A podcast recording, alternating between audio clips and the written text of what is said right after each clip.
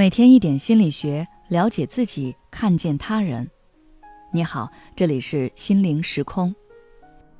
今天想跟大家分享的是，用对方的逻辑打败对方。在生活中，你遇到过这样的情况吗？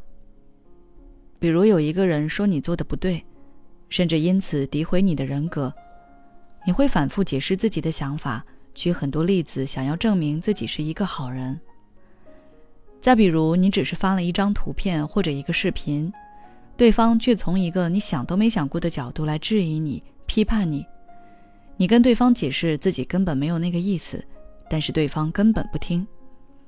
又或者，你只是正常在做自己的事情，没有干扰到任何人，有一个人就出来道德绑架你，想让你妥协听他的安排，你心里很不服，但是又不知道该怎么反驳。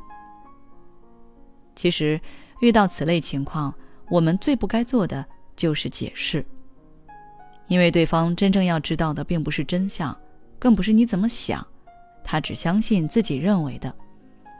那么，你跟他说再多，他也是不会改变的，因为你们的逻辑不在一条线上。这个时候，能打败他的只有他自己。所以，我们只要抓住对方的逻辑反问就可以了。比如，女生发了一条动态，终于买车了，有一些男生却在下面留言：“你哪个干爹给你买的呀？”女生很委屈，可是想要证明自己是凭个人实力买的，难道要晒出工资单吗？这很没有必要。其实对方就是想要通过侮辱女生来抬高自己，那你只要贬损他个人就可以了。你都这么老了还买不起车，为什么呀？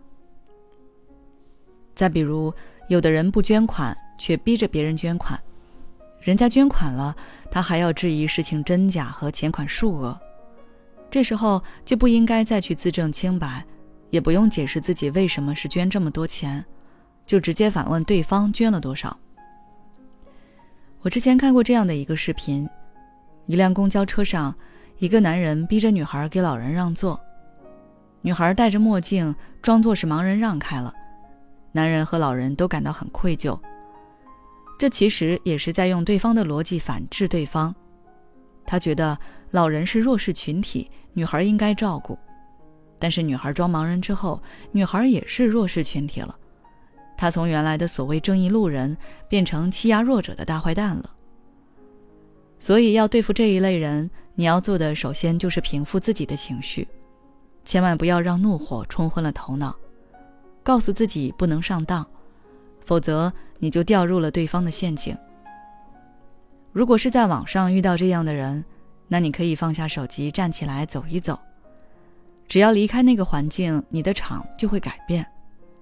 如果是在现实中，那就不要看对方，可以找一个什么别的东西盯着看看，转移自己的注意力。等你冷静下来以后，就要分析一下对方的意图以及他话语里的逻辑。有的人可能不太会分析，这里教大家一个简单的方法，那就是找关键词。我举一个例子，比如说你分享个动态，今天领养了一只流浪狗，对方却说，这么热心肠，怎么没见你去领养孤儿？关键词是领养流浪狗，领养孤儿和热心肠，那你只要回复说，你好冷血哦，连流浪狗都没有领养。再比如，你说有伴侣的人应该与其他异性保持一定的距离，对方却说没见过你这么小心眼的女生，你快把我的嘴封上好了。关键词：谈恋爱、异性距离、小心眼。